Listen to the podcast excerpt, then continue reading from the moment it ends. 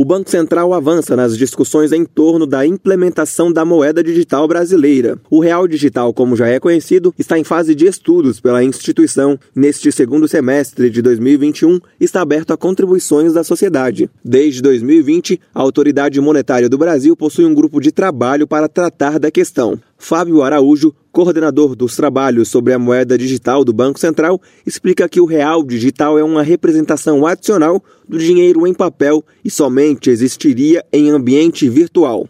Ele é o real que não tem existência física, ele só vai existir em sistemas computacionais. O Banco Central emitiria esse recurso, da mesma forma que hoje ele emite o real físico, ele emitiria o real no formato digital. Esse recurso é distribuído através das instituições do sistema de pagamento. Então você poderia sempre operar com esse real sem nunca tocá-lo. Né? Você usa o seu computador, a sua carteira, o real digital é uma nova forma de representar a moeda que os brasileiros já utilizam em suas transações cotidianas. A moeda digital seria usada para finalidades que o dinheiro em papel já exerce, como realizar compras, fazer pagamentos e transferências, por exemplo. O especialista em tecnologia Leonardo Miranda avalia que a criação do real digital é um passo do governo federal no sentido de modernizar o país. A iniciativa do Banco Central em desenvolver e lançar uma moeda digital está muito em linha é, com as outras iniciativas que o governo tem feito no processo de digitalização.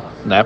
A gente observa cadastros únicos, carteiras digitais, CNH digital, entre várias outras iniciativas. A implementação de uma moeda digital brasileira deve reduzir os custos para a emissão do dinheiro físico pelo Banco Central e permitir um leque de inovações mais amplo para as transações entre pessoas e instituições. A previsão é de que os estudos durem no máximo três anos. Reportagem Felipe Moura.